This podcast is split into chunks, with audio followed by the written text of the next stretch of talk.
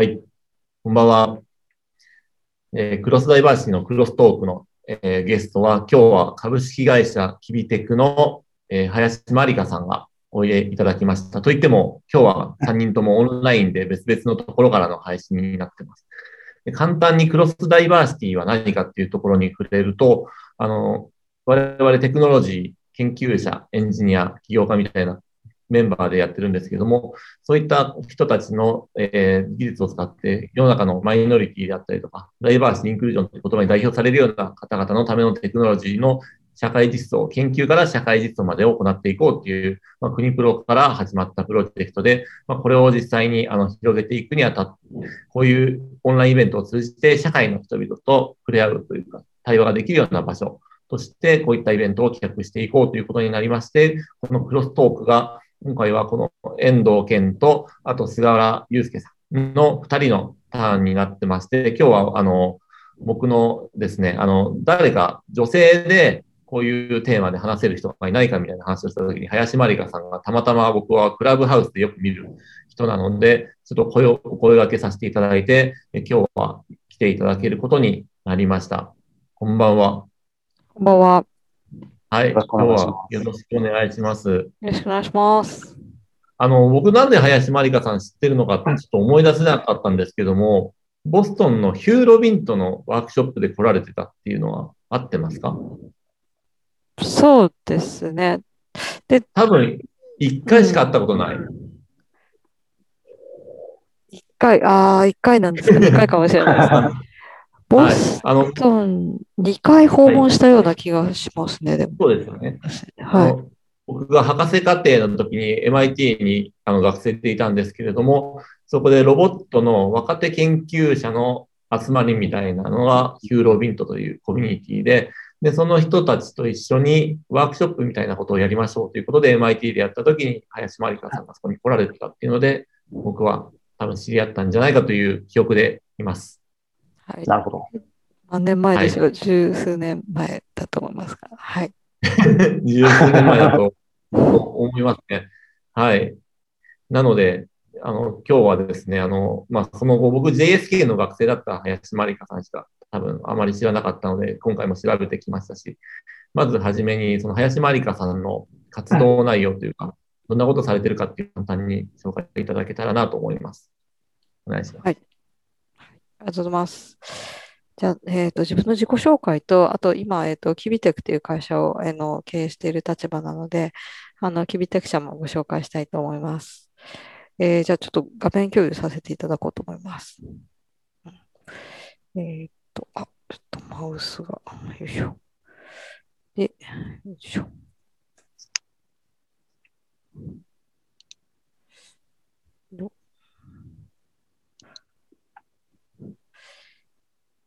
で、えーっと、あ、プレゼンテーションモード。よいしょ。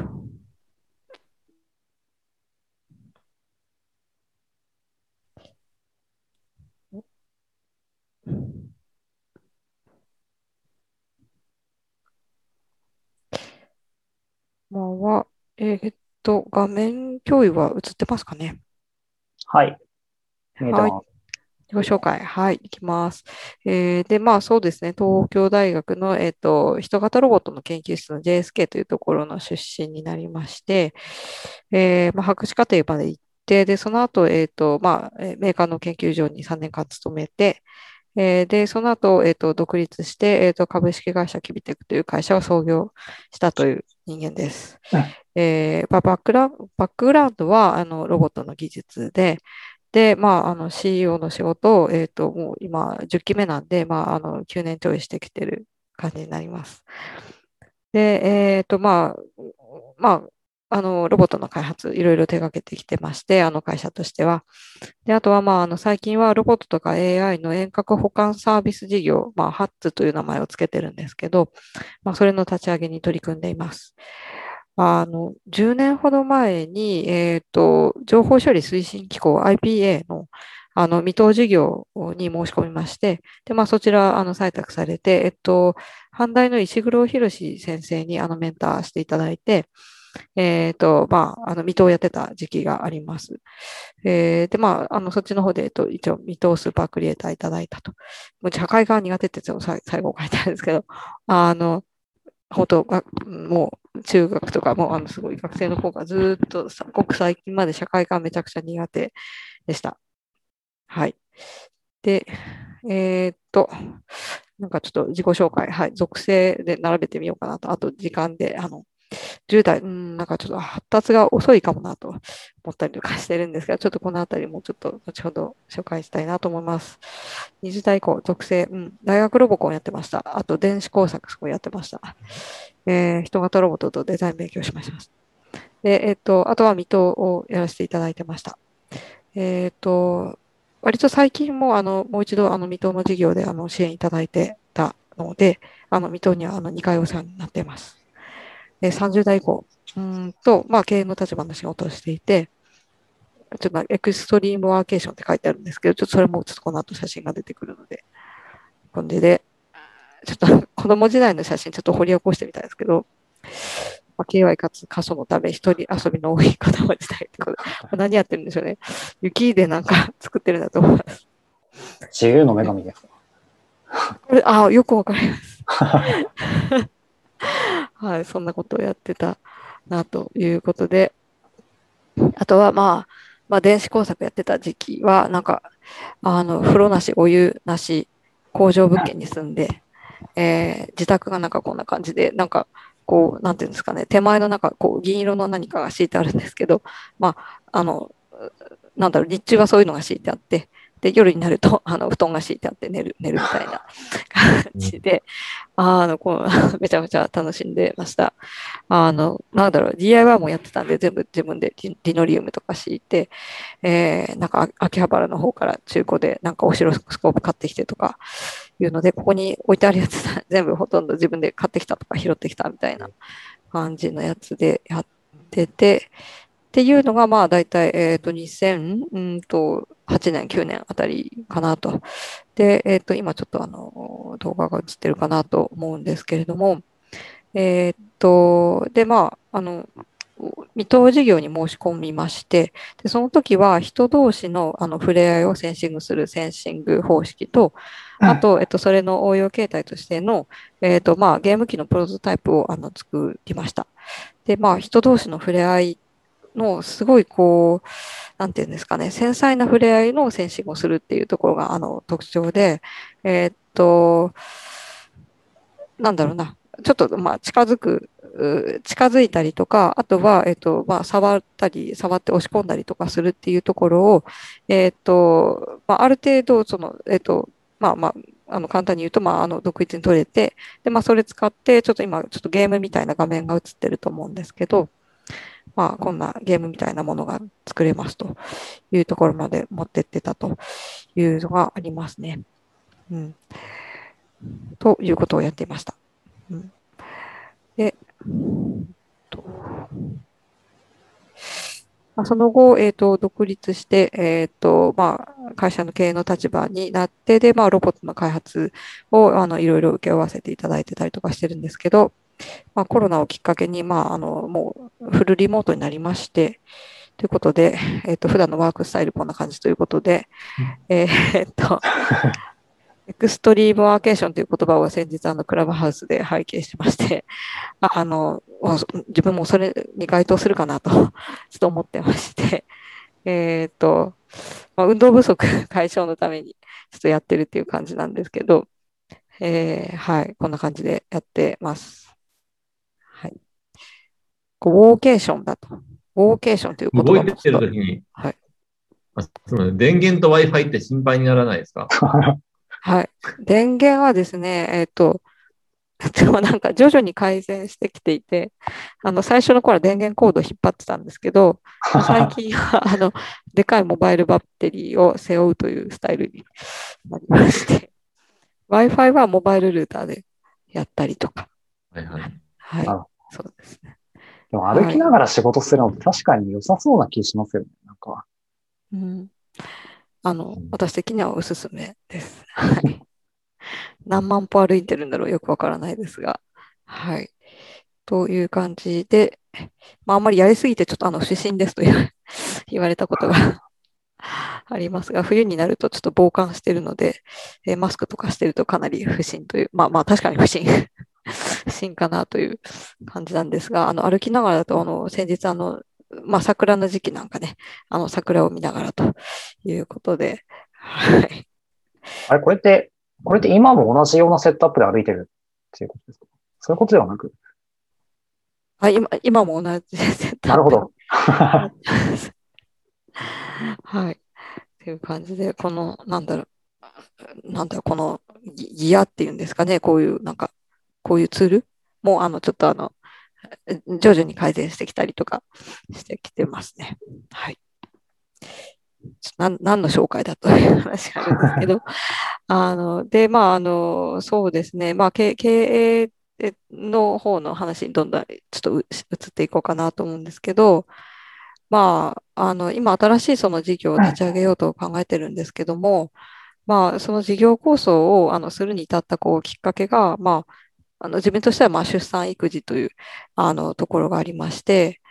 あの、それまでやっぱ、あの、まあ、もともとそのバックグラウンドエンジニアリングっていうところもあったんで、まあ自分の好奇心とかそういったところがあの強かったんですけど、まあ、あの子供ができて、あの社会に目を向けることがあの増えまして、で、こう、なんていうんですかね、世界をもう全然見たことがないまっさらなうん、あの、自分の息子から見て世界がどう見えるんだろうみたいな視点が増えたりとか、そういったことに思いを馳せる時間が増えて、で、直接のきっかけなんですけど、なんかあの、まあ、自分の息子にこう離乳食あげてた時に、もう好き嫌いで離乳食やっぱバンバンバン捨ててしまうんですけど、でもなんか、あの、それをやりながら、こう、同時にこう、ニュースとか聞いてたら、えっと、まあ、やっぱり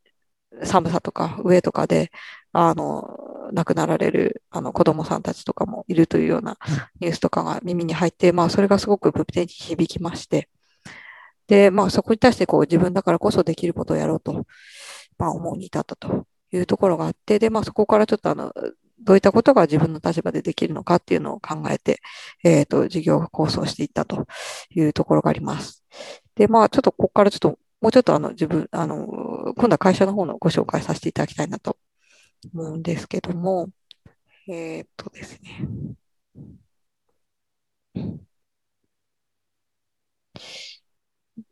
と、ちょっと画面共有してはい、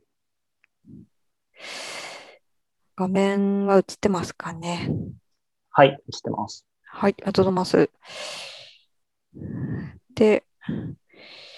あ、そうですね。で、まあ、ちょっとあの会社の方のご紹介もしたいなと思います。えーっと、で、まあ、100件超の、えーっと知能ロボット開発を、まあ、あのやってきてますということで、えーっと、まあ、私 CEO の立場ですけれども、えーっと、まあ、CTO の、えーっと立場の人とか、あと CSO の立場の人とかもあのいるようなメンバーで、えーまあ、パートタイム業務委託含め、まあ、30名弱ぐらいの、あの、まあ、チームになっています。で、えっと、まあ、知能ロボットの開発受託とロボット等の製造販売というところを、あの、やってきていたんですけども、えっと、もう2年半ぐらい前からですかね、えっと、新しいサービスの、まあ、立ち上げに取り組んでまして、で、まあ、それがロボットとか AI の遠隔保管サービスっていうもので、えっと、ハッツという名前で呼んでおります。えっと、開発の受託の方のご紹介じゃあちょっとスキップしていって、で、その新しい事業の方なんですけども、えっと、まあ、今まで、えっと、まあ、いろんな開発のお手伝いをさせていただいてきていて、で、まあ、感じたことがありまして、で、まあ、それは、えっと、まあ、ロボットの、まあ、ソリューションを、こう、まあ、成り立たせるためには、結構、臨機応変な状況判断っていうところを、まあ、あの、実装していくっていうことが、まあ、最後らへんに、まあ、必要になってくるんですけれども、まあ、そこがすごく、あの、開発としては重たくて、で、難易度も高くて、まあ、そこが、あの、すごくネックになることが多いということでして、で、えっと、まあ、ちょっと臨機応変な、こう、判断が必要な、あの、シーンの例が、ちょっとこう、イラストで今、3つ書いてありますけれども、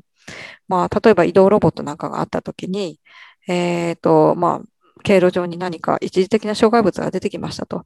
いうときに、まあ、あの、じゃあ通路が狭くなって、まあ、それまでのやり方だと、まあ、どうやって進んでいったらいいかわからない、あの、経路が見出せないということで、まあ、滞留してしまうとか、まあ、そんなことが、まあ、起きるんですけど、えー、まあそんな時にもしこのロボットが人間だったとしたら、まあ、いろんなこう対処法を考えつくなというふうに考えました。で、えっ、ー、と、例えばなんですけど、えっ、ー、と、まあちょっと安全確認取った上で周りの人にも声かけて、で、まああの、まあ多少こうね、かするかもしれないけれども、まあそれでも前に進んだ方がいいやというふうに判断したりとか、あとは、まあ、脇に人がいるんだから、まあ、人に声かけて、あの、よかしてもらったらいいじゃないかとか、まあ、いろいろ対処法を考えつくと思うんですけども、えー、まあ、そういったような、その臨機応変な状あの状況判断と、まあ、あと対処を打つというところが、まあ、そこが、あの、えっ、ー、と、全自動のシステムを組もうと思ったときに、あの、難しいところで、で、まあ、そこら辺のネックをこう、まあ、解消するというような、あの、サービスがあるといいんじゃないかなというふうに、えー、考えました。ということで、えっ、ー、と、まあ、まあ、そ、それ、まあ、本当に、えっ、ー、と、割合としては、まあ、少ないんだけれども、そこはゼロにできないというところが、あの、問題だというふうに考えまして、まあ、それで実現できるようなシステムということで、えー、で、まあ、人間が、えっ、ー、と、まあ、離れたところとか、まあ、あの、まあ、同じ現場でもいいんですけども、えー、まあ、介入して、で、効率的に保管してあげるということができるような、まあ、サービスを、えっ、ー、と、まあ、えー、提供しようというふうに今考えています。で、まあ、それの開発にま取り組んでいるところになっています。えー、まあ、要点をまあうまくシステムの側で抽出してきて、で、えっ、ー、と、一人のオペレーターの人が、まあ、多数台のロボットとか AI とかを、まあ、保管できるようにする。まあ、そこら辺の、あの、効率の高い、あの、えー、まあ、システム構成にしてあげるというところを、まあ、注力しているところになってます。ということで、まあ、あの、まあ、開発してきてるんで、えっ、ー、と、まあ、デモンストレーションとかもちょっと、まあ、あの、ある程度できてきてるんですけども、まあ、例えば倉庫の中でのピッキング業務を行う移動ロボットなんかについて、えっ、と、まあ、ちょっと一時的な障害物がちょっと出てきてしまって、えー、で、まあ、ちょっと滞留してしまいましたと。いうような時に、まあ、オペレーターの方にアラートが飛んで、オペレーターはこんな感じの画面見て、で、えっ、ー、と、ペーターの画面で、えっ、ー、と、この場合は、うんと、まあ、今回のケースだと、まあ、当たり判定をちょっと、まあ、調整すると。おいうような処理を行って、で、復旧させてあげるというようなものになってます。でまあ、それ当たり判定みたいな、ちょっと抽象度が高いようなレイヤーに関入するというような形を取ることで、まあ、この場合だと、あの、まあ、2、3秒で、あの、復旧が終わるというような感じになってきています。ということで、まあ、あの、そうですね、当社は、えっ、ー、と、まあ、ベンチャー企業の、えっ、ー、と、去年の夏にあの第1回の、えっ、ー、と、えっ、ー、と、大社触り当て同士の資金調達をあのさせていただいて、まあ、開発してきているというような、まあ、そんなステージにあるんで、まあ、あの、これからの会社ではありますけれども、あの、あの本当に私的には、あの、まあ、半自動とか、まあ、それのためのシステムっていうのは、あの、すごく求められてくるところかなとは思っているので、まあ、そこら辺、あの、希望を持って取り組んでいるところになってます。じゃあ、はい、ご紹介でした。ありがとうございます。はい。シードラウンドの会社なんですか、まだ。何回目ですか？えっ、ー、と、これまでは1回、あの、はい、出資していただいただけになりますね。うん。事業計画はこういった、なんでしょう。事業、ん？自宅案件でのようなものなんですこれ。これ自社のロボット、これ、あれですよね。うん。なんて言ったらかい、あの、ある、ある会社のロボットですよね、これ。そうですね。はい。えー、っと、で、えー、っと、まあ、この基本的なシステムのところは、まあ、もう、何、はい、自社開発で、で、はいはい、えっと、お客様に合わせたカスタムのところは、あの、まあ、お金を頂戴してやったりとか、あと、うん、まあまあ、ケースバイケースではあるんですけれども。はい、はい、はい。うん。この今まで、その、クロスダイバーシティって実はあの AI のプロジェクトなんですよ、プレストで。はい。どちらかというと HCI とかビジョンの人が多かったんですけど、こういうロボットで AI っていうプレイヤーがメンバーにはいなかったなとは思うんですけども、菅野さんってこういったプロジェクトって関わりありますか、今。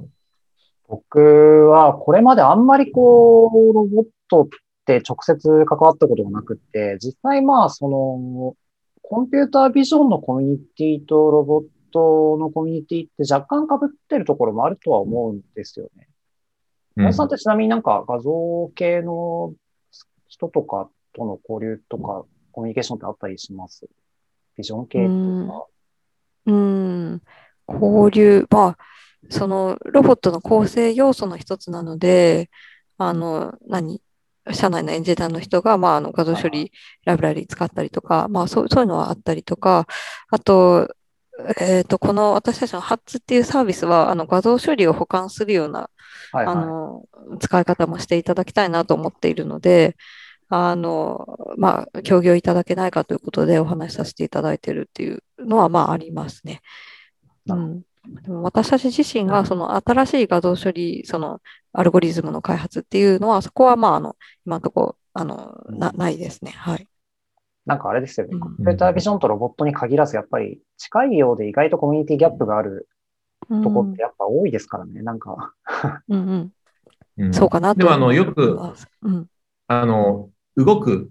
ものとビジョン組み合わせて、ロボット系の学会来られてたのって、僕なんかパッと、東大の石川先生のグループとかよく思はいはいい、思い浮かぶんです。わかります、うんあの、うんなんだ、うんじゃんけんやってたのあなんか高速ビジョンです。そうそうそう。うん絶対負けないじゃんけんをするロボットとかどこじゃないああ、うんうん。あ確かに。で、えっと、なんかロボ、ロボットを使って、あのです、ロボットを実際動かすところまでやってらっしゃいましたね。うん、そういうところとは。あと、やっぱり、あの、海外留学してた時のロボットの研究室ってやっぱコンピューターサイエンスの中にたくさんあったんで、ビジョン系の人はやっぱいっぱいいましたね。それはもう、もうロボット系の人が多い。なんか日本だと結構機械工学系の方が多い気がしますけど、ロボットの研そう究室ですね。って。その差は感じますね、ちょっとだけ。そうですね。確かに。うんうんうん、生産系ってどうですか？生産系って何なんですか？生産系って何なんですか？えっと、生産、生産権っていうのはですね、あの、そうですね、その質問確かに、えっと、生産権ってもともと、なんていうんですかね、東大における第二工学部的なものっていうか、工学部に対する、えっと、基本的に工学全分野、基本的には含んでるんですよ。いろんなこう、うん。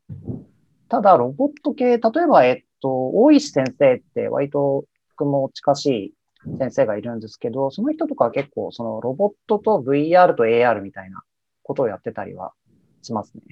ただ、結局、生産権も生産権でやっぱり大学院に紐づいてしまうところがあって、要は僕だとどうしても生産権所属でもあるんですけど、えっと、まあ、情報理工学系研究科の電子情報学専攻なんですよ。僕が所属してるのって。で、うん電情なので、まあ、電気系なんですよね。その母体が。で、電気系って、うちの専攻ってすごく画像系多いんですよ。あの、あの、例えば相沢先生とか山崎先生とか、あの、いろいろこう、まあ、いわゆる画像とかマルチメディア系の先生がすごく多い専攻ではあって、で、えっと、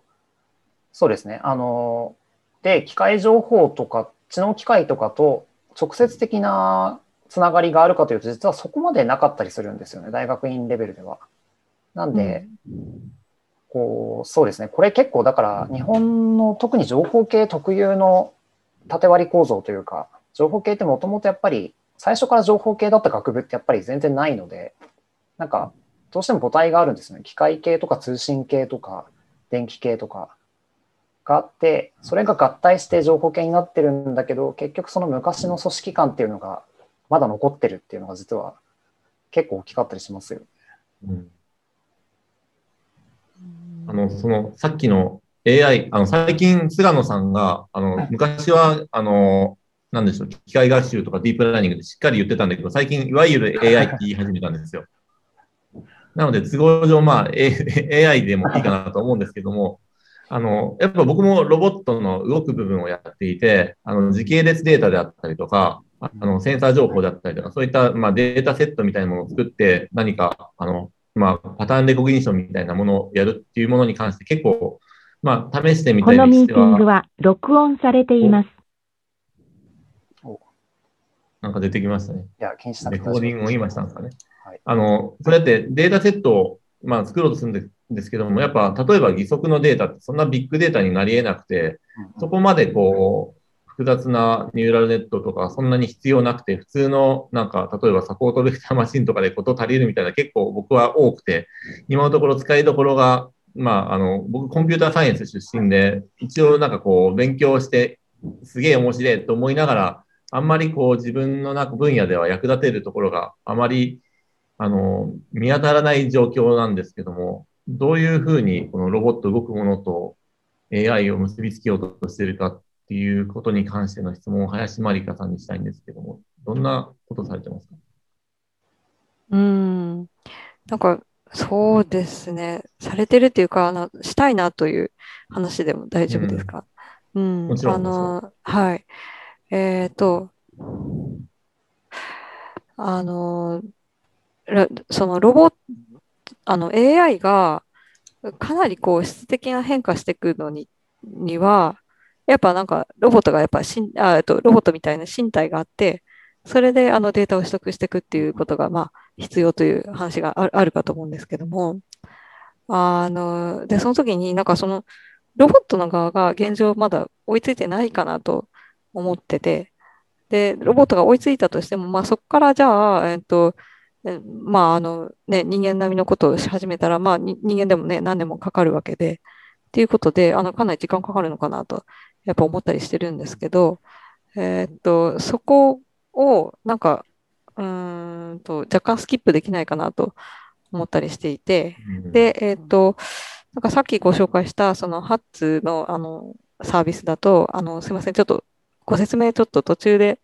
あの、足りてないなって今気づいたんですけど、あの、そのオペレーターの人がいて、で、実際のそのロボットが働いている現場、例えば工場とか、そういったところの現場の、その、まあ、まあ、そんな臨機応変な判断、まあ、だから常識とか活用しないと、あの、解けない、えっ、ー、と、問題っていうのを、まあ、解いていくっていうような、そう、そういうシステムなんですけど、えっ、ー、と、その時になんかオペレーターがやっぱその現場の本当にまさにそこにある課題についてその常識を活用したその常識の情報っていうのを、あの、まあ、どんどん入れ込んでいくことができるよねと思ったりしていて、で、そそこの入れ込み方をうまくしてあげたら、まあ少しでもそのね、あのロボ、AI がロボットの身体使って、こう、あの、まあ、まあ、高度になっていくっていうところをちょっとなんか短縮できないかなと思ったりしてますね。で、そこのなんか情報の与え方っていうのが、あの、まあ、これが本当に AI のその最先端の領域だと、あの、どこまでやられてるのかっていうのが、ちょっとまあ私まだこれから勉強しなきゃなと 思ってるところではあるんですけど、うん、なんか、あの、そこら辺あるんじゃないかなと思ったりします。うん、今は基本的には、あの、AI って一言で言っても、いろんなやっぱりアプローチがあって、あの、タスクに応じて、いろいろ個別、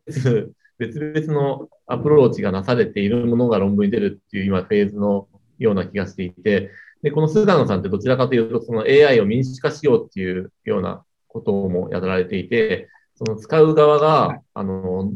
あるタスクに応じて、まあ、その、いわゆる AI を使いこなすような手法がありえないかみたいなことをはされているんですけども、ちょっと菅野さん、うまく説明できますか？えっと、そうですね。あの、はい、えっと、なんて言ったらいいんですかね。あえっと、まあ、どちらかというと、だから僕が興味あるのって、こう、性能を上げるだけじゃなくって、そもそもの問題設定ってやっぱもっといろいろあるよねっていうところに多分興味があって、あの、ある程度こう、型としてすでに定式化されているタスクっていうのはもちろんいろいろありますし、まあ、それも重要なんですけど、まあ、特にあのクロスダイバーシティ自体が多様性みたいな話をしているので、まあ、どうやってこうニッチなタスクを拾い上げる枠組みっていうものを作れるかっていうところになんか僕自身は興味があって。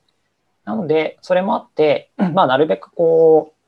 う、なんていうんですかね、こう AI は何するものかっていうものをなるべく決めずに、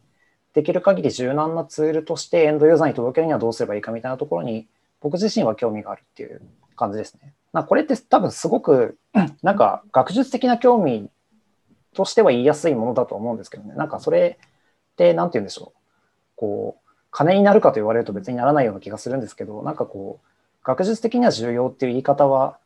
できると思いますし、かつ、やっぱりそれは大学にいる人間としてはなんかそういう問題について考えるのは結構重要なんじゃないかなと思ってるっていうのが、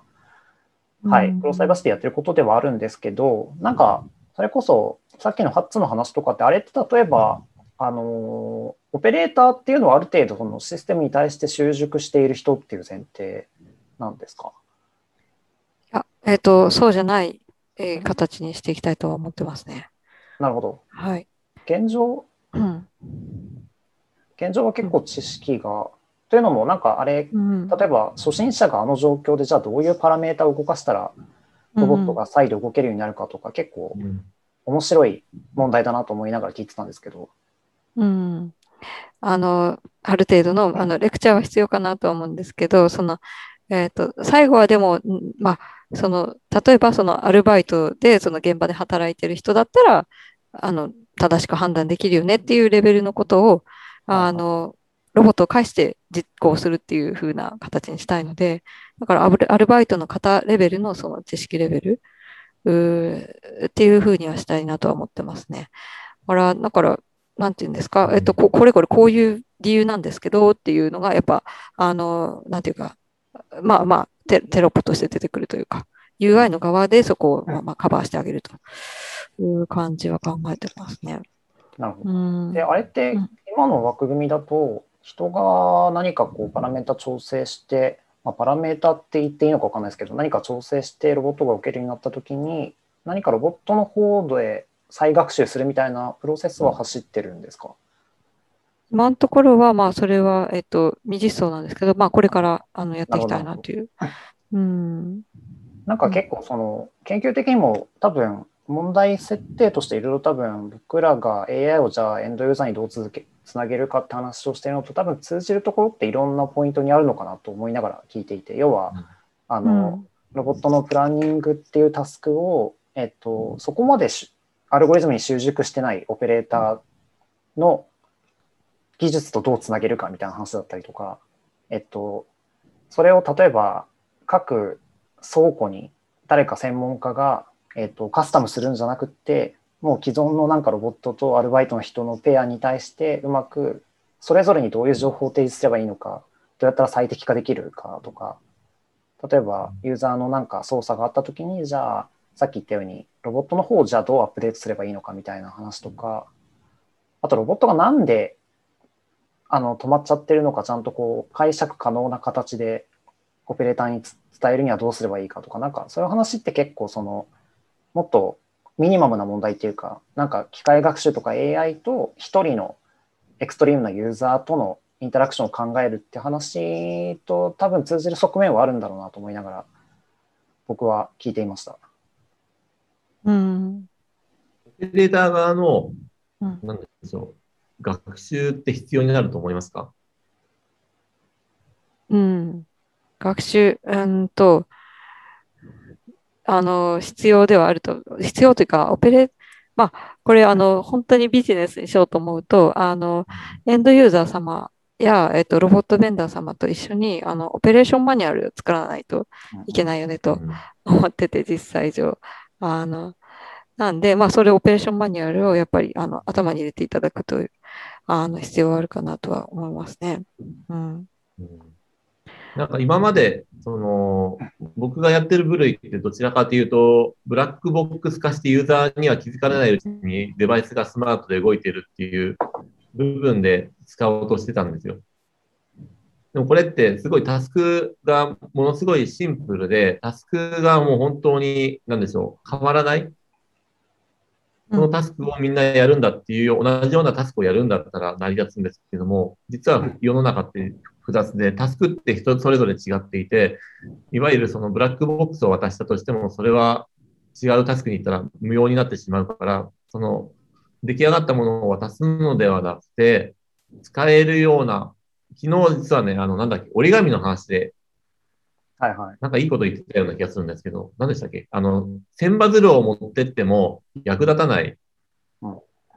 役立たないというか、あの、東北の人ですよね。千羽鶴に送られても困るんだけどって話をしてて、はい、最地のあ話をの、千羽鶴ってほん、そうですよね。あの、菅野さんは紙を送って、その場で折ってもらうというか、自分が欲しいものを折ってもらうというか、多分その AI の考え方で言うと、その出来上がったものを送るっていうものが多分どちらかというと作り手とは作り手としてはすごいシンプルな方法なんだけれども、でもそれではできないタスクっていうのは人それぞれのものがあって難しいので、人それぞれのタスクにオペレーターが使えるようにアレンジするような方法で使えないかっていう考え方かなっていうふうに理解してるんです。うーん、そっか、そういう入れ込み方ってことですね。あなんか、そうですね。だから昨日話したのでも、なんか例えば被災地に突然紙がいっぱい届いてもしょうがないよねって話をしていて、要はそこは結構バランスというか、なんかこう。千羽鶴、せめて折り紙じゃないと、なんかこう、楽しむことには使えないよねみたいな話とか、ただ折り紙ですって届いちゃうと、じゃあそれを使ってなんか別の道具を作るとかいう発想にはならないかもしれないねみたいな話をちょっとしてたんですよね。なんで、そこのバランスの設計、まあ、まさにこうデザイン的な話だと思うんですけど、なんかその、そこの、なんて言うんでしょう、使いやすさとフレキシビリティのバランスみたいなのは結構難しい問題ですよねって話を全然別件で昨日話してたっていう感じですね。うん。うーん。なんか、もう、もうちょっと、その、先ほど、その、菅野さんのお話で、その、なんていうかな、えっと、え、まあ、ざっくり言った AI が活用でき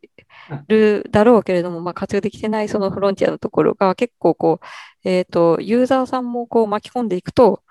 結構掘り出せるんじゃないかっていう、そういう話なのかなってはいはい思った。んですけど、うん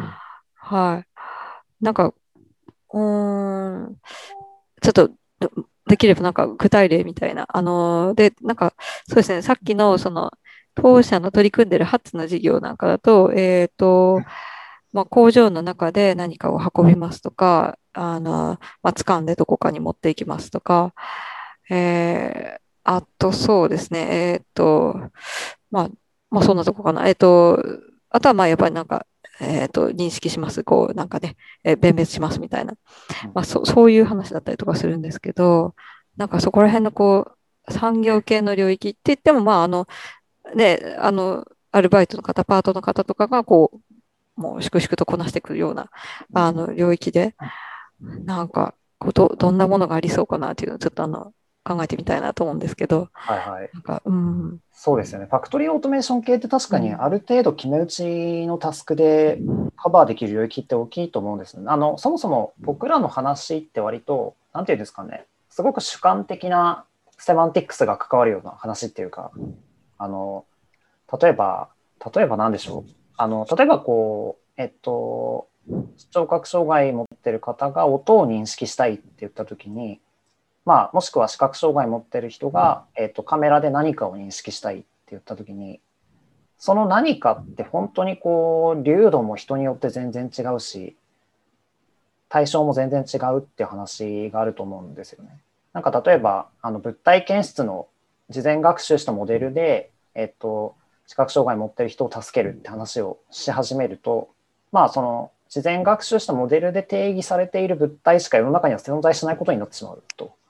うん、ただ本来は、まあ、例えば人によってはもちろんあのかなり特定物体認識に近いタスクが必要になるかもしれないですし、まあ、人によってはその間っていうかすごく限られたカテゴリーを、えっと、一つの物体クラスとして認識したいっていうこともあるでしょうし、まあ、そもそも、えっと、物体カテゴリーなんだけど事前学習のモデルには全然含まれていないケースっていうのも当然あるでしょうしなんか特にそういうこう意味に結びつける作業っていうのを考えた時に結構やっぱりあの全てを包括するようなモデルって作れないよねっていうのがそもそものディスカッションのスタート地点ではあるんですよね。でその意味で言うとロボットのプランニングって結構やっぱりある程度物理的な世界の話になってくるので結構その一般的な定式化っていうのは確かに可能だとは思いますけど、例えばピッキングとかって結構現場現場によってターゲットが違ったりっていうことはまああり得るわけですよね。うん。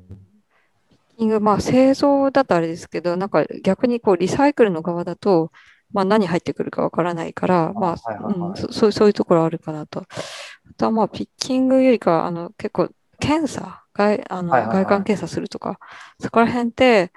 本当に突き詰めると何が OK で何が NG かって、まあ、そうですよ。あの、うん、突き詰めると難しいところがあるという話は聞くんで、だからそこは、だからかなりもうちょっと抽象度高いところからブレイクダウンしてきて、えっと、まあ、そのね、検査業務の、えっと、現場リーダーの方が、まあ、最後は判断するみたいな、迷うようなやつは、あのうん、当社として出荷していいのかしらみたいな、その、何、あの、食べ物の中でもこ焦げてます、割れてますとか、そうそういうのはまあ分かりやすいとして、それより上位のレイヤーで、これは商品としていいんですかみたいな。うん そこは、もう、あの、同じように、あの、なんていうか、最初に定義できないところだと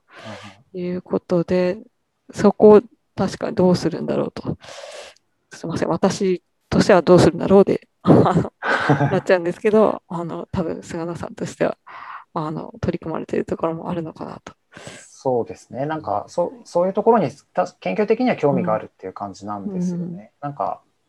あのまあこれはもちろん結構やっぱりあのアカデミックな研究でやる話とこう製品のブラッシュアップでその話ってちょっと当然良くも悪くも違ってきちゃうところがあるとは思っていて別に何て言うんですかねアカデミックな研究でやるべきことが正しいともそんなに僕は思ってないんですけど、まあ、逆になんか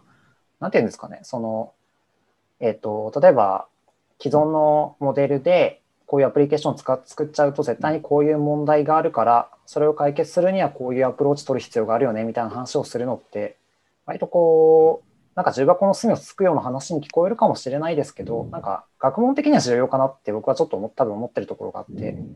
なんかこうちょっとこぼれ落ちてしまいそうな可能性について考えるみたいなのが単純に多分性格的に好きっていうのもあるんですけど。うん、まあ大学、そうですね。だから、でもなんかそれって結構コンピュータービジョン業界全体の問題でもあるというか、さっきあの1%でもダメなとこがあると、製品としては結構ダメになっちゃうって話してたと思うんですけど、なんかまさにこう画像認識ベースのシステムで100%の精度を出すのって本当に難しいと思うんですよ。で、実際多分今のディープラーニングとか AI ってそういうレベルの性能をやっぱり期待されてしまう側面ってあって、で、実際ディープラーニングでやってみると、もう当然そんな性能は出ないので、やっぱダメだねってなるケースの方がむしろ今産業とかだと増えてるんじゃないかなっていう印象がちょっとあって、なんか要は画像認識ディープラーニング幻滅期にすでに差し掛かってるんじゃないかっていう、なんか印象があるんですけど、どうなんですかね？なんかどうなんですかね？逆に多分業界の人間としてはそこを、まあ、すぐ来るだろうって思っちゃってるところがあって要はそんなにすごいもんじゃないよっていう 気持ちが多分僕らの側の方が強かったりするんですけど。でまあなんかまさにその時に結局こう事前に最高のモデルを作り込んでデリバリーするっていうなんかアプローチの限界がそのうち来るのは明らかだからじゃあその時に実際に使う人とのやり取りでどうやってモデルアップデートするかとかもっと実際にこう使う人が、えっと、まずモデルを作る。で、その後はなんとかオート ML で頑張るみたいなアプローチが取れないかっていうのが僕自身の関心ではあるっていう感じですね。うん。今って結構その、なんか例えばさっきの、えっと、ちょっとこう、じ事前にどこまで OK か決められないようなタスクみたいなのが話として来た時には、なんかどうやってアプローチするんですか？なんか現場のヒアリングで学習データ集めるとかそういうアプローチなんですかね？うんと、あの、その検査工程、あ、ど、どうなんだろう。えっと、一般的にどうされてるかっていうことですか？そこを自動自動化しようと思ったときに。そうそうですね。ああ、うん。うんうん。あの、製造業の、まあ、エンドユーザーの立場ではないんですけども、あの、まあ、これまでヒアリングさせていただいた範囲だと、まあ、やっぱ迷うものは寄せといて、最後リーダーさんがあのまとめて判断すると。なるほどまあ、だから、はい、難しいですいう感じですね。まあのそうですよね自動化が。はい。うん、リーダー、そう最終的にはだから開発する側が決めてるっていう感じなんですか？そういう時って。開発、あ開発者側っていうか、現場の人が決めるというよりは、あ、はい。ああ、どこで線引きするかっていうのは、開発者の側が決めてるみたいな感じなんですか？あ、検査なんかだと、あのうん、なんだろうな、えっと、まあ、Q、QC の担当の部門があるので、あの、まあ、そこが責任持ってやるということで、まあ、だから開発っていうよりかは、あの、はい、もう検査専任の方でということにはなるかなと思いますけど、えーうん。まあ、かなりストレスフルな現場だという話は聞いたことがあります。なるほど。うん。あの、林さんはい、ちょっと別の、また次のトピック、僕聞きたいことあるんですけど、聞いていいですか？はい。あの、あの、僕の個人的な印象で申し訳ないんですけども、あの、林まりかさんは、あの、起業する感じじゃないなって思ってたんですよ。そうなんですねうん。はい。はい。何かきっかけがあったんですよ。一回就職された三菱電機。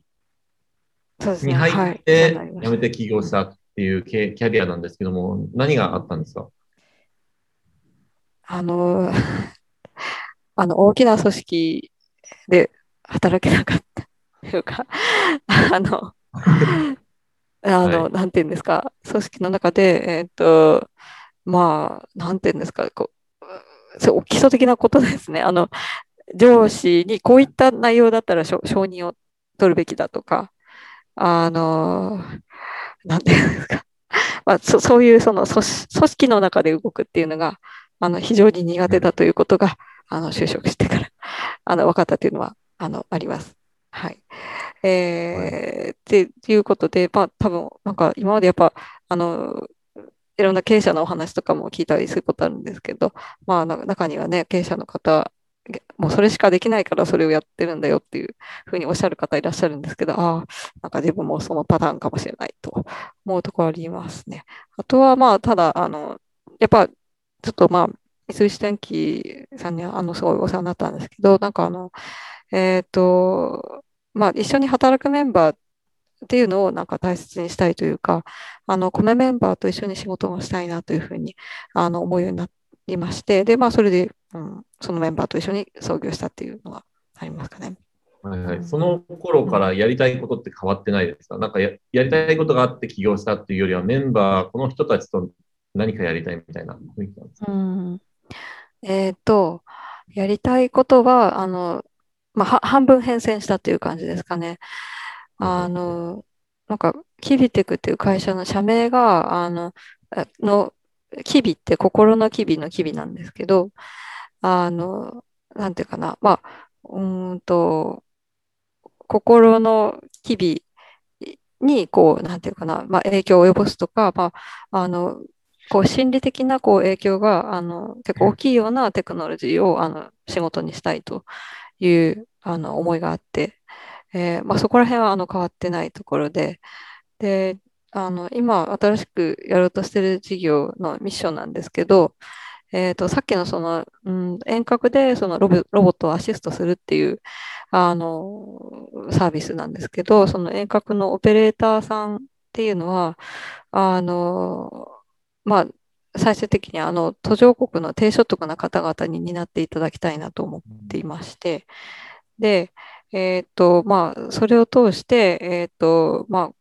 あ、世界の格差の低減、まあ、とか、機械の均等化の促進に、あの、つなげていきたいなと思っているところがあって、あの、技術で、あの、まあ、まあ、あまり良くない境遇、境遇にある方に少しでもこう、あの、なんていうか、プラスになることをして、で、それで、その、やっぱ、良かったなって思ってもらえる方っていうのを、まあ、増やしていきたいっていう、まあ、そういう、その、ミッションがありまして、あの、それはもう本当に技術者の好奇、あの、それをやる会社って、なんかあの、技術者の好奇心が、こう、まあ、社会貢献につながる器だと。社会、好奇心がこう社会貢献につながる直直結する器で、しかもそれ、その、なんていうんですか。まあ、やっぱ本当リアルにこう、あの、良かったなって思う人が、あの、その先にいるみたいな、まあ、そういう会社になるかなと思うんで、あの、そこをやりたいなというのは、はい、ありますね。それであの、最近そのニュース見たんですよ。ああの、JICA の SDGs ビジネス支援事業。で、あの、そうもうどちらかというと途上国に結構馴染みのあることをよくやってるんですけども、あの、カンボジアの物流に関する事業。これ、な、なんでカンボジアになったんですか？うん。あのですね、まあ、ステップバイステップでその海外というふうに考えていて、で、えっと、まあ、東南アジアっていうのが、まあ、次のステップとして、あの、いいかなと、あの、思っていて、で、で、でまあ、東南アジアの中でなんでカンボジアかっていうところは、そこは、まあ、あの、ご縁があってと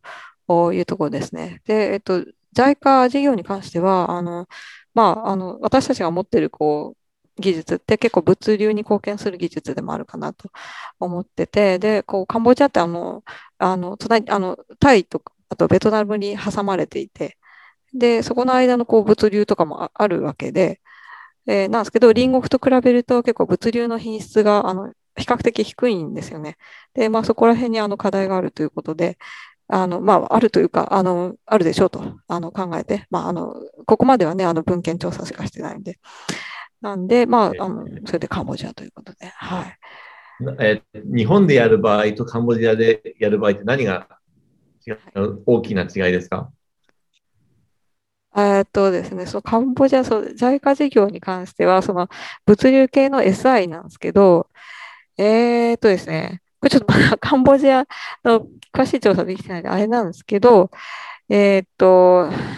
まあですね、まあやっぱり人件費が違うので、あのコスト低減という方向での訴求がやっぱり非常に難しいですよね。うん。というのがあって、まあ、あの、そこをどうするかなというところはあるんですけど、あの、まあ、でも、何、機械とかそういうのを入れると、えっと、再現性が高いことできるとか、あうんの、はいはい、帝国通りにできるとか、まあ、そういったところをちょっとあの、訴求していければいいかなと、今のと思ってますね。なんかね、あの、効率化って聞くと、今あるものを効率を良くするみたいなイメージなんですけども、それはうん合ってますか？ああ、そうですね。新しい市場が生まれるようなことではなくて、こう、今あるものを効率化するっていうようなところに興味がある感じなんですああ、いや、あの、まあ、ほ本当は自分の性格的にはちょっと新しいものっていう方は、あの、興味ありますけど、あの、まあ、うん両方ですかね。うん。だから要は結構難しいなと思うのが、うん例えば菅野さんがすごいこのさっきの、あの、えっ、と、視線が、視線の方向をビジョンから推定するようなアルゴリズムあったじゃないですか。はい。あれ、あれをアプリケーションとして作って、途上国でどうやって流行らせるかって言ったときに何がうん。課題かって言われると、そもそもなんでしょうね。必要かっていうのはよくわからないですし、うんあと、やっぱ導入部分だったりとか、もう所得が低いから、それをアプリとして購入する、あの、まあ、購買力があるかとかって、多分いろいろハードルが高いなっていうふうには思った。はいはい。視でもなんか、例えば、分、瀬野さんって 3Ds に考えたことありますか？そあもそもの、視線とかってた多分、あの、あれなんですよね。あの、例えばこう ASL の方の入力デバイスとしてみたいな話って昔からそれこそあるじゃないですか。ただ、あれってやっぱりデバイスが高い問題って、それだけだと全然解決しなくって、要は未だにそのデバイス自体をある程度、まあでもなんか、視線業界って結構高めのデバイスを研究業界向けに売って、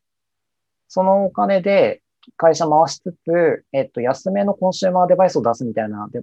ビジネスが多分最近ちょっと、あの、回りつつあるのかどうかわかんないですけど、まあ、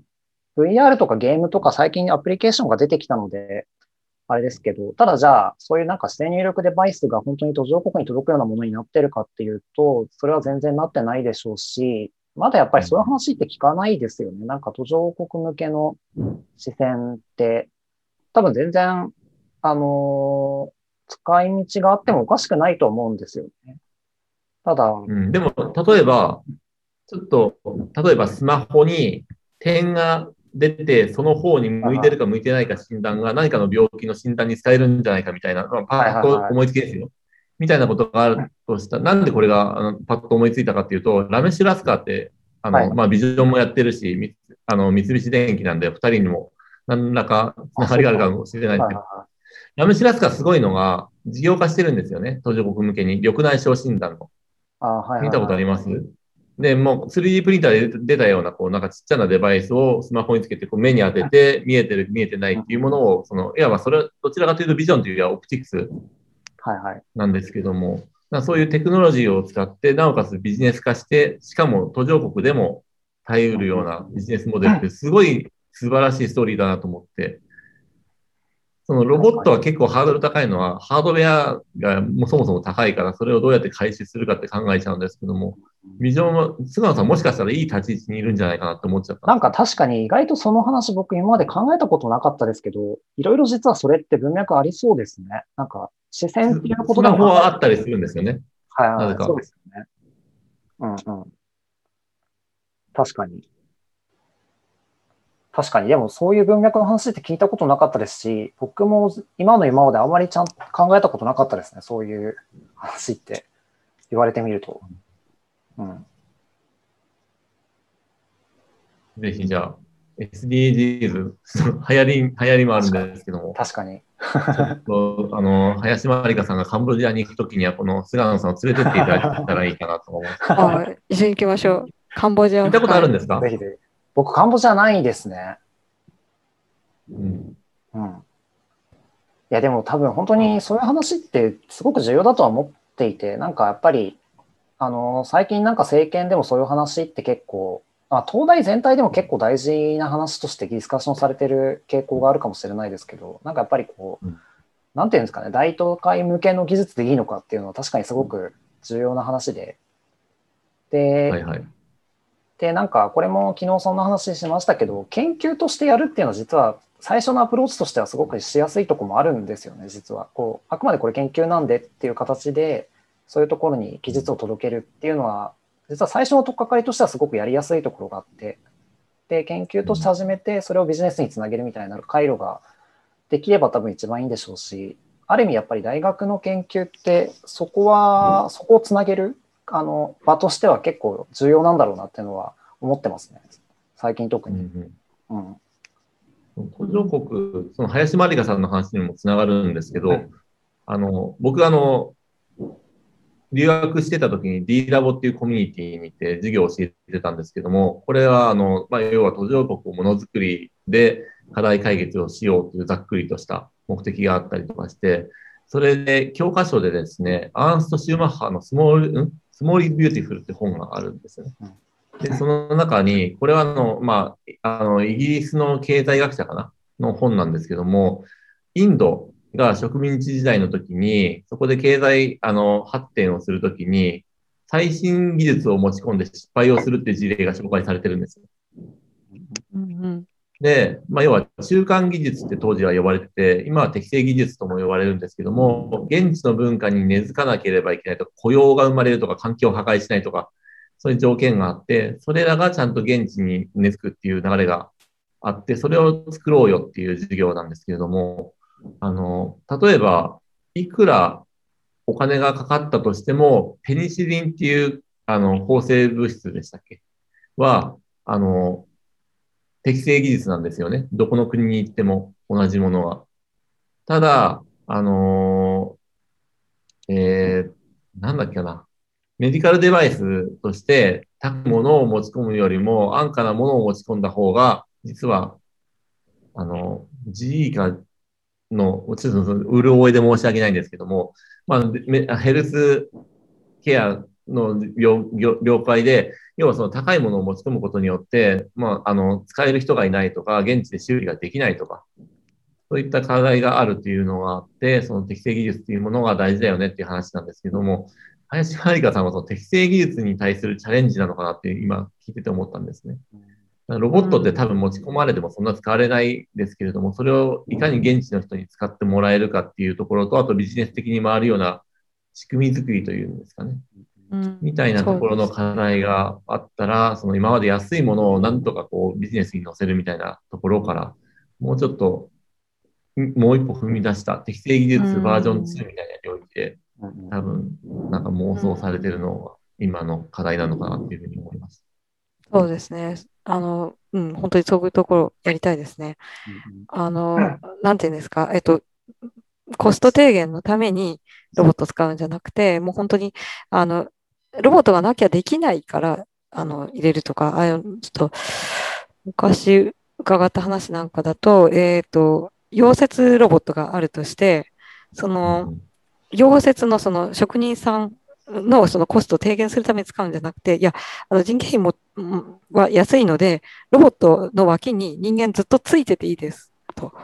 で、あの、ロボットも、あの、人間ついてて、ちょっと何かあったらもう、人間がロボットの、あの、補佐をしてあげてもいいですという、そういう余条件で、それで、えーっと、えーま、人間の、その、ま、日本にいるような職人さんみたいな仕事はできないから、そこのところをロボットでやってあげれるようにしてあげましょうという。人間とロボットもそもそもセットなんだと。ロボット入れて人間を、ね、あの解雇するとかそういう話じゃないんだっていう、まあ、そそういうところが違うとかいう話もあの聞いたりとかうんしたことがあって、あのだから本当ロボットに全然違うっていうところかなとは、はい、思いますね。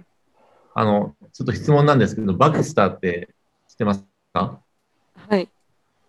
バクスターってリシンクロボティクスだっけ？あの、ローニーブルックスのうん。会社の、あれってもともとあの、要は iPhone とか中国で開発されてるけども、結局あの、人間の手がやっぱり必要になるので、その人間と協業できるようなロボットということで、手になんかコンプライアンスが仕込まれたロボットみたいなので、作って、うまくいかなかったっていう、多分事例だと思うんですけども、これは、林さんから見てどのような感想を持たれました？すみません、バックスターの、あの、そこまではちょっとあの、あまり存じ上げないから。はい。バクスターって見たことあります？えーっと、見たこと自体はありますかね。はい。はいはい。うん。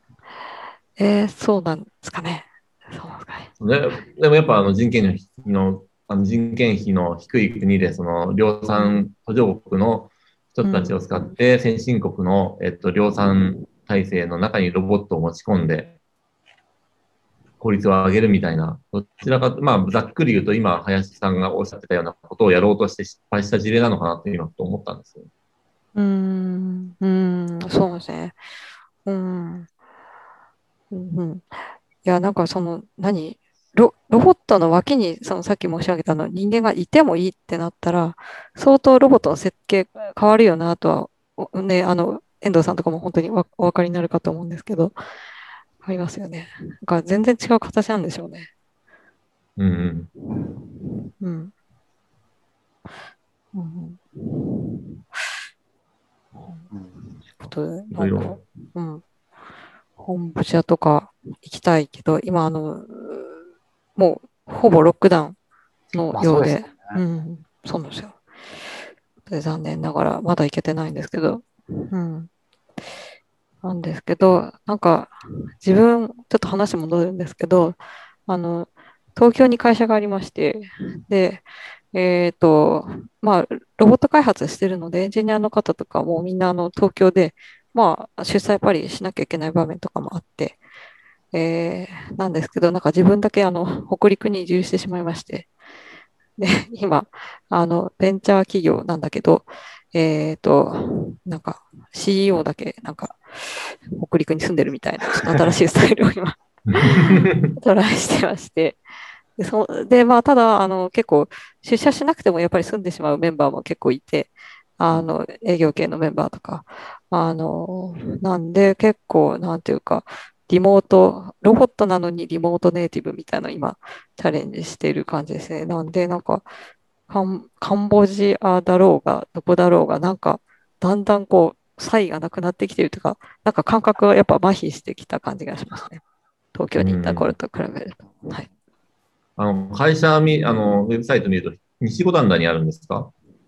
そうですね。うん。めちゃくちゃ近いですね、僕今いると。確かに。あ、そっか。ほう。はい。ぜひ、じゃあちょっと、あの、会社に、あの、もう、行くときももちろんありますので、はい。ぜひお会いしたいなと。とまあ、時間あるうちに質問を回収してっていいですか？ちょっとだけ来てるので。はい。こもぐもぐ姉さんってなんかあるんですか？れ何ですかね？もぐもぐ姉さん、こんにちは。これ無視していいですか？あまあの、大丈夫だと思います。あの、クラブハウスでちょっと毎日、あの、昼活をやっておりまして、あなるほど。はいはい、あの、ロボット AI の、えっ、と、ニュース記事を一緒に見ながら、ちょっと、なんだろうな、未来予想するみたいな。はい。多分そこのはい場の方が。あ、もぐもぐ、なるほどご飯食べながらなんかやってるからですか 一応私がモデレーターで立ち上げて、私が喋ってると、わた私がももぐもぐしてる時間が。あ、じゃあ、ま、毎日やってるんですね。じゃあ、あの、クラブハウスに行けば、林さんに会えるという、昼ですよね。そうですね。はい。そちらはいはいの場も本当にぜひ。今日なんか、アンドロイドバージョンも始まったようなので、もしご興味がある方がいたら。うんうんうんはい。最初に、貧困解決の問題が、貧困解決問題が、話がありましたが、AI やロボットは人間のできない部分として補助するのか、もしくはそもそも AI ロボットとして貢献していくのか、どうなんでしょうか？うん。うーんと、ロボうんどちらかというと後者かなと思います。えーっと、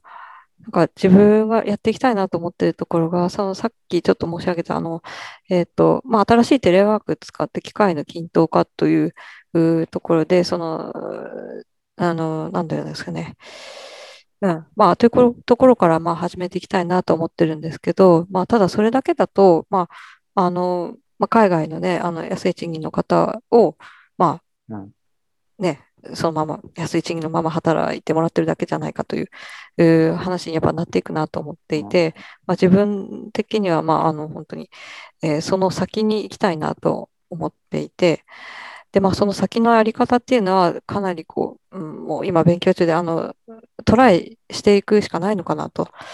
思っていて、なんかすごい、こう、自分のその、あの、見てる、こう、世界観というか、あの、のって、あの、技術って、あの、まあ、現状、その、まあ、株式会社っていうその会社の形態ほとんどなんで、その技術が進展すればするほど、その株式会社にその技術の権利っていうのが、まあ、増えていって、で、株式会社の活動がどんどん増えていけばいくほど、まあ、やっぱりあの、えー何、資本家とそうじゃない方とのギャップが開いていったり、固定化していったりとかするっていう、まあ、そういうものかなと思ってて、だから、技術をね、あの、開発していけばいくほど、うん。えっと、まあ、格差の拡大にうん。つなげなってしまうっていうような、なんかそんな見方を私はしていて、はい。で、うん、そこに対してちょっとあの違うやり方をちょっと作っていきたいなと思っているんですよね。で、まあ、トライしてあの、トライしてみたいなというのは、あの、この、まあ、もちろん、あの、かなり、あの、先の話であって、自分たち自身も株式会社なので、あの、まあ、まずあのね、あの、なんていうか、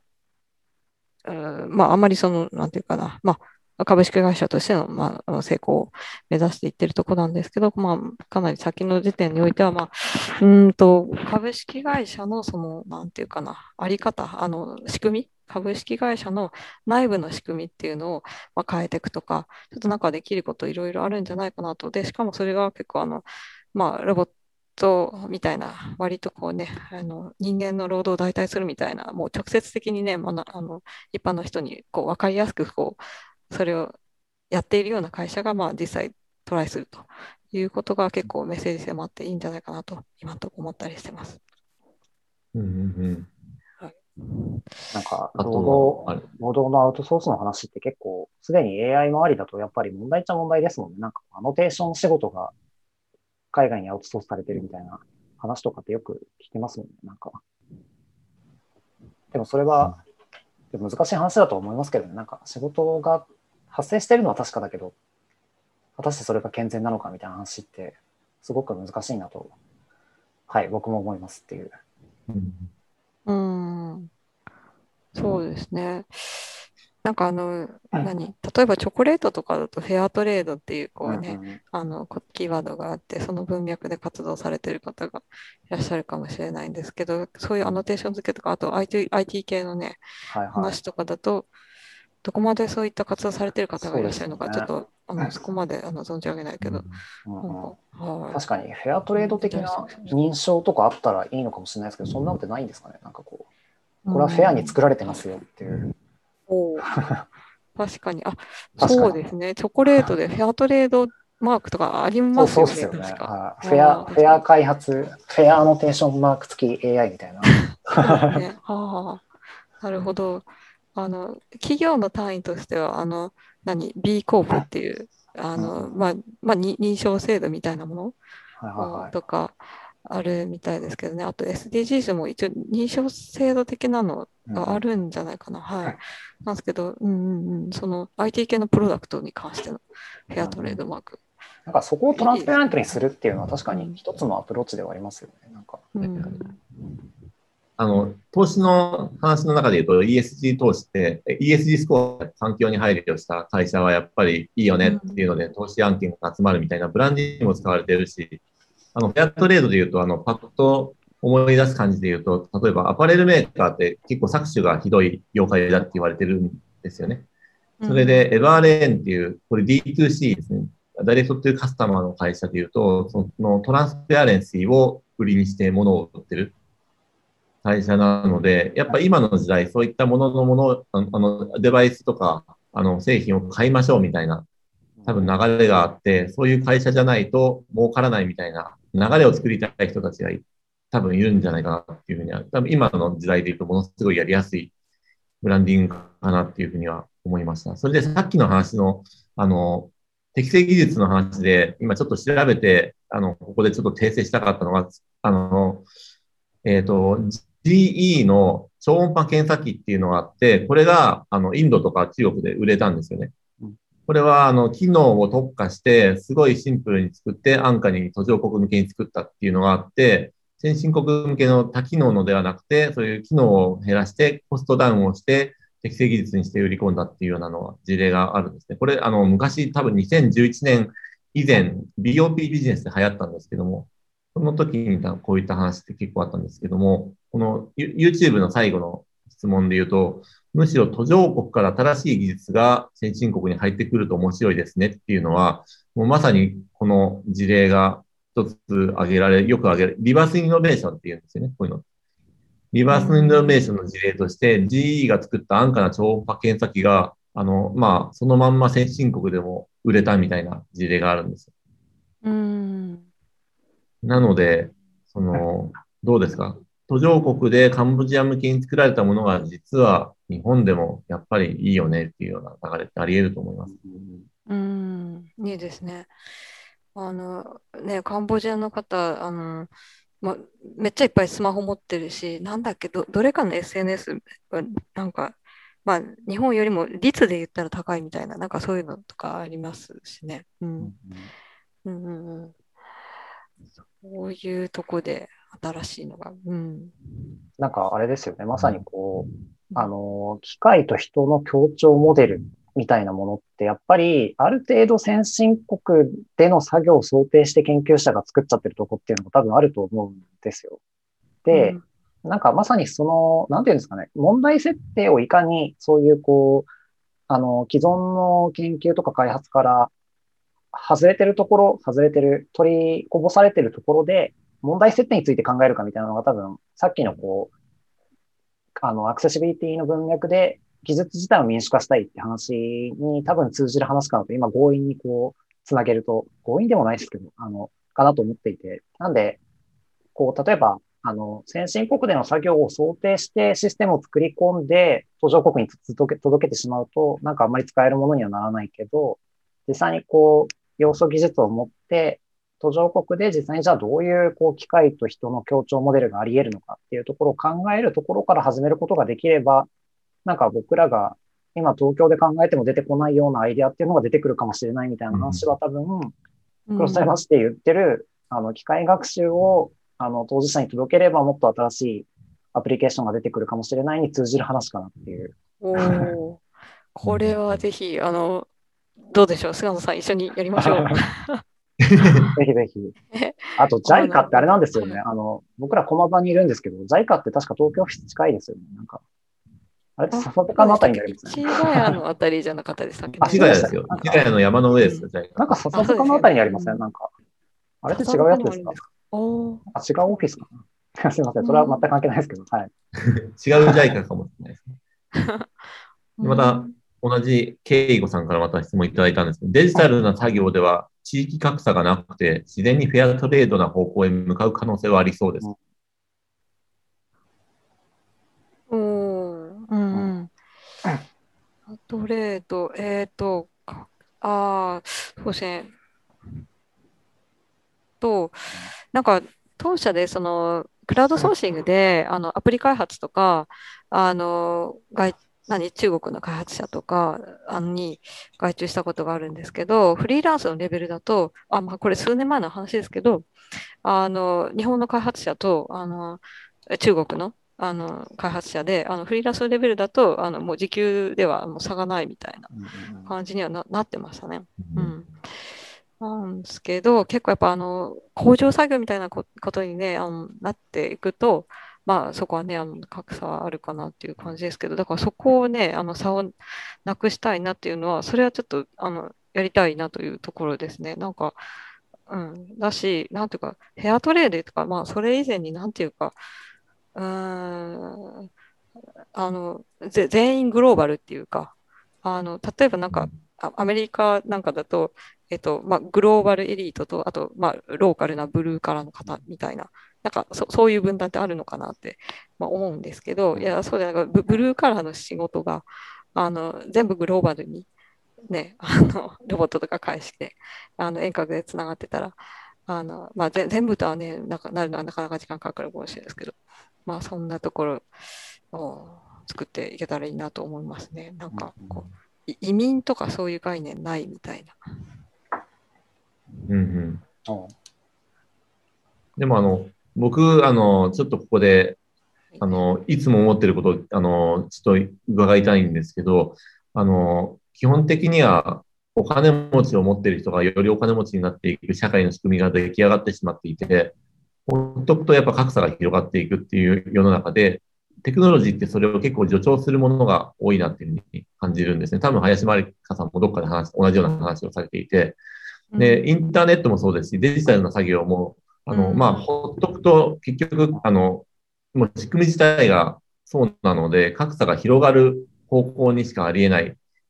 で、格差を、まあ、まあ、何ですかね、努力すれば報われるっていうような差は生まれても当然かもしれないんですけども、地域とか生まれながらにして持ってしまったものとか、あとはもうどうしても自分では避けられないもので、なんか格差が自然と生まれてしまう世の中っていうのは良くないよねっていうような多分、あの方向性に世の中が進みたいっていうところで我々は多分 agree できると思うんですけれども、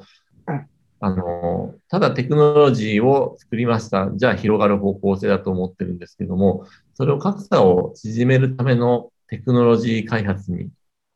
重要なものって何だと思います？うん。あの、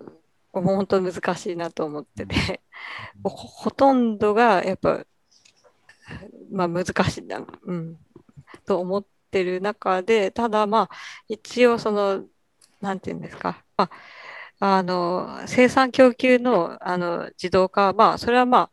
あ、あの、まあ、おのずから進むし、まあそれ自体、あの、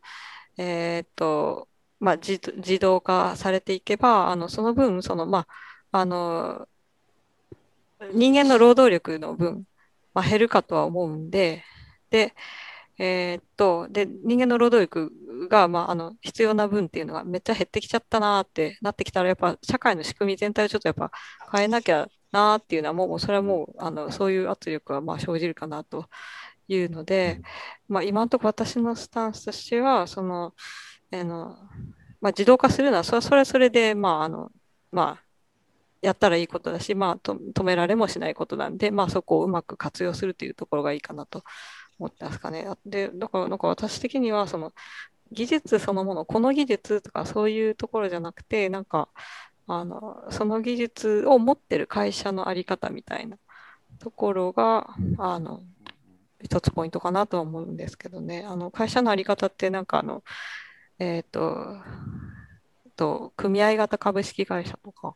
なんかそういうのとかあの出始めつつあるみたいなので。うん、うん鈴川さん、今の話聞いて、何が必要だと思いますか？そうですね。なんか、いや、その話、あの、社会の仕組み最終的に変えないとダメっていうのは僕もすごく同意するというか、技術だけで変わるものではないだろうとは僕も思うんですよね。で、なんか、僕自身のなんかその問題に対する答えがあるとすると、やっぱり、あの、技術を民主化するって、まあ、多分その一つの回答、きっかけにはなりうるかなとは僕自身は思っていて、それは多分2つの意味があって、あの、まあ、開発者に回れる人を増やすっていうのがまず一つあると思うんですよね。なんかユーザーとしてパッシブに使うだけじゃなくて、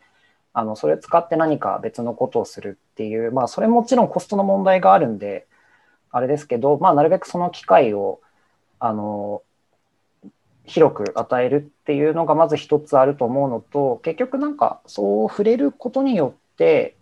技術ってどういうものか分かる人が増えれば社会的な意思決定も変わるんじゃないかっていうのがもう一つあると思うんですよ。実際開発者に回らなくてもでもなんかあの結局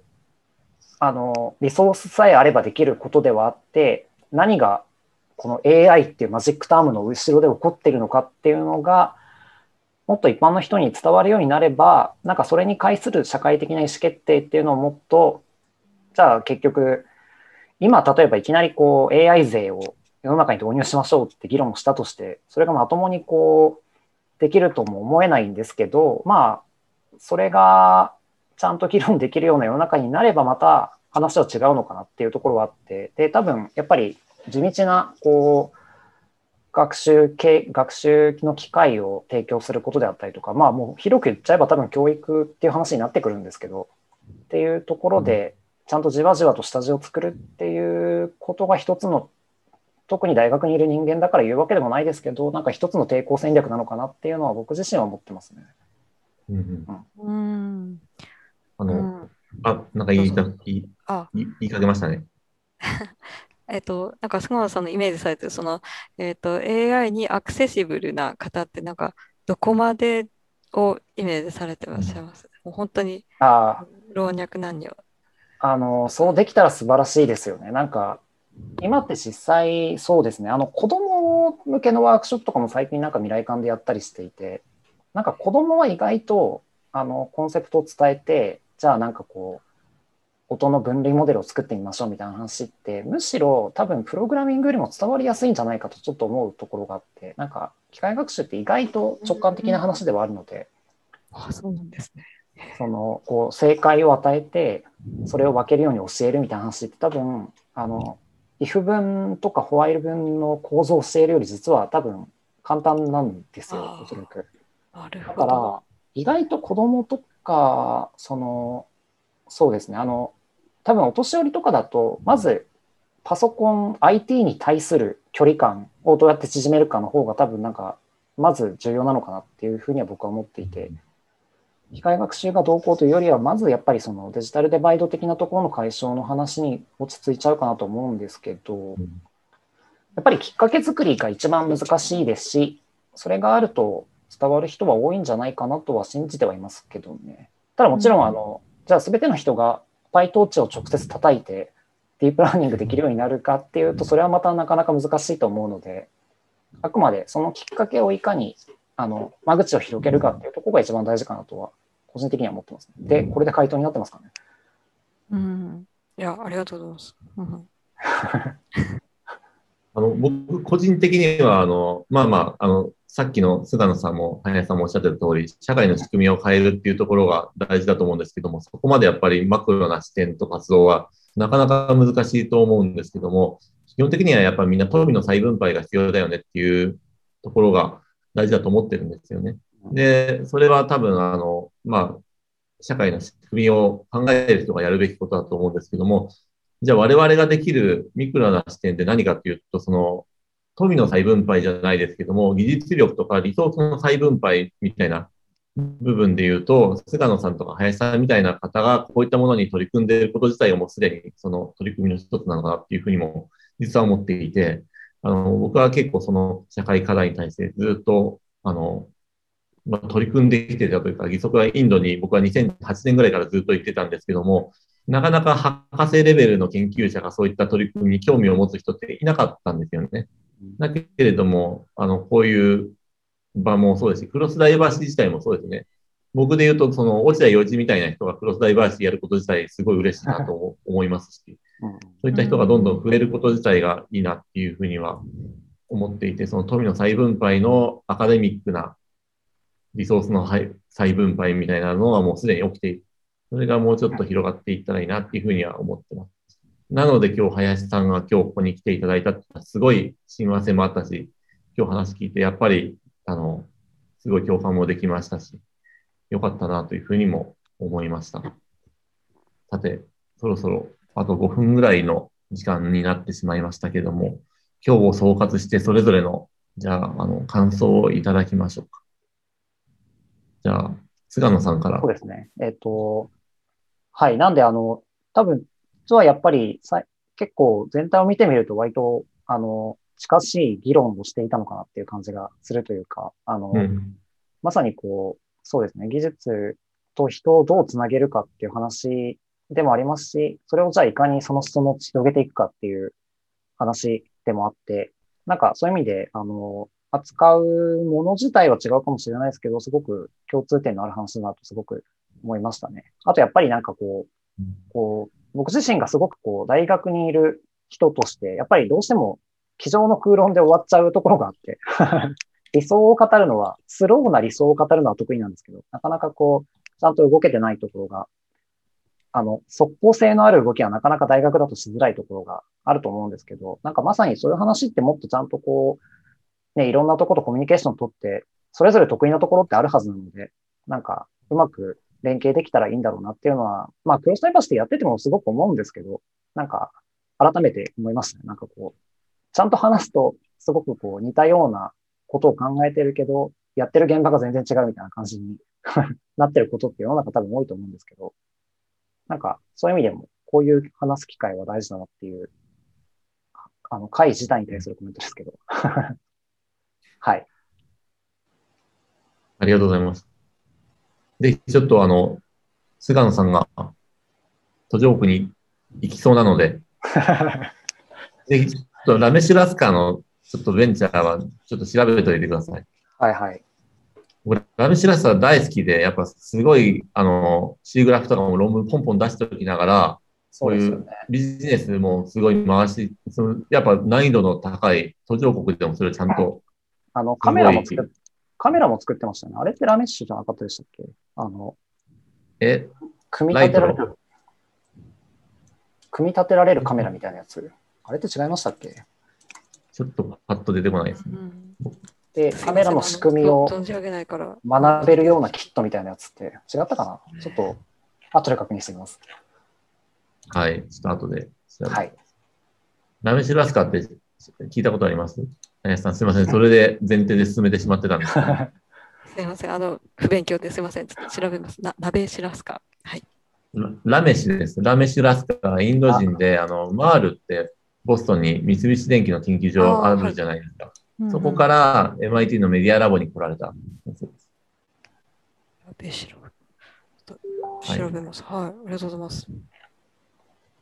じゃあ、ちょっと最後に林さんからあの今日の感想をいただけますか。遠藤さんからはなくていいんですか？なんか、最後にあ僕はもう、あの、感想はさっき言う、まあいいや。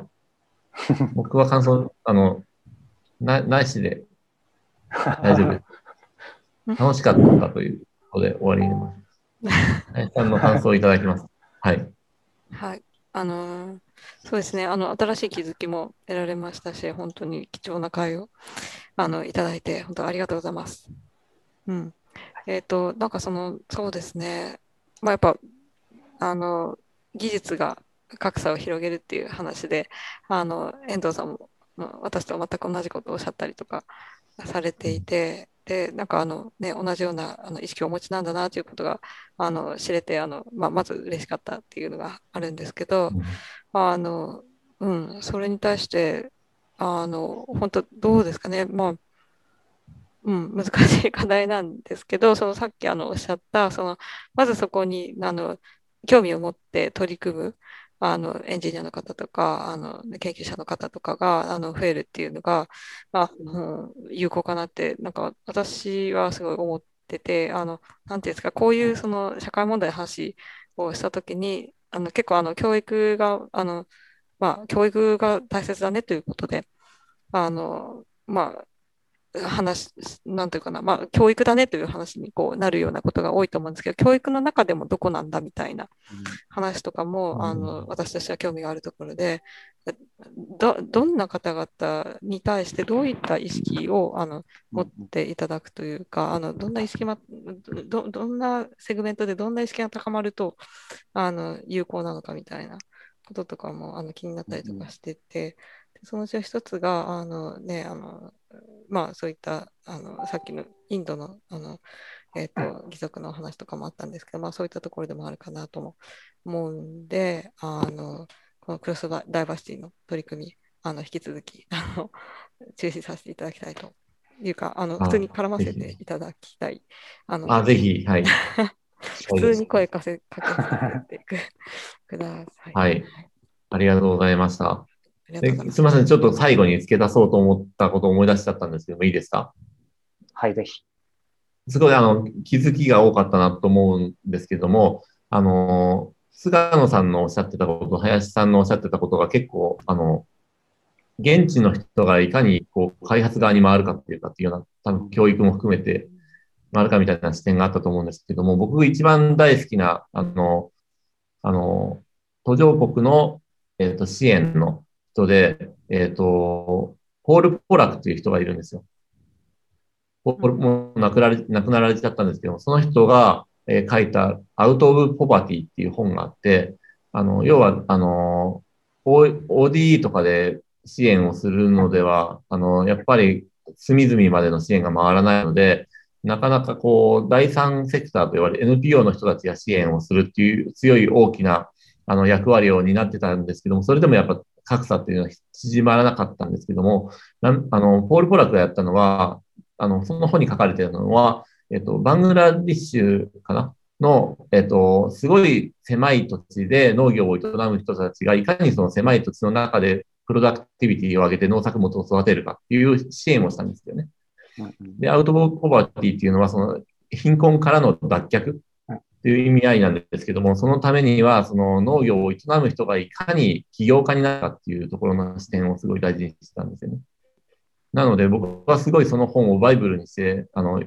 インドで義足を作ってたんですけども、これがもうちょっと今日広がって、その、現地でロボットをオペレーションする人が、あの、やっぱりロボットを扱えるようになるっていう、ある程度必要もあるし、AI を使いたいという時に使える側の、に回るっていうようなところが、やっぱりその、格差をからの脱却に必要なのかなっていうふうに思ったのが今日の僕の気づきでした。ぜひちょっとおすすめなので、ポール・ポラクという。読んでみます。うんはい。ちなみに、あの、和訳の本出ていて、僕、はじめにの書を書いてます。なるほど。うんぜひ。はい。めちゃくちゃ大好きな本です。今今日は、では、お時間をいただいてありがとうございました。はい、ね楽しかった質問も回収されてますかねうん。ポール・ポラク。はい。ありがとうございます。それでは時間なので、これで終わりますけれども、えっ、と、来週もあるんでしたっけ？再来週ですかね。あの、今度は学生さんをフィーチャーした回が、あいつも裏方で、はい今はい僕らを助けてくれている、はい。告知が出てますね。僕らが裏方やるんですよね、再来週は。はい。落合陽一と設楽君と鈴木一平が、はい、えっ、ー、と、シースルーってあの、NHK のニュースでも出ていたコミュニケーションのツールを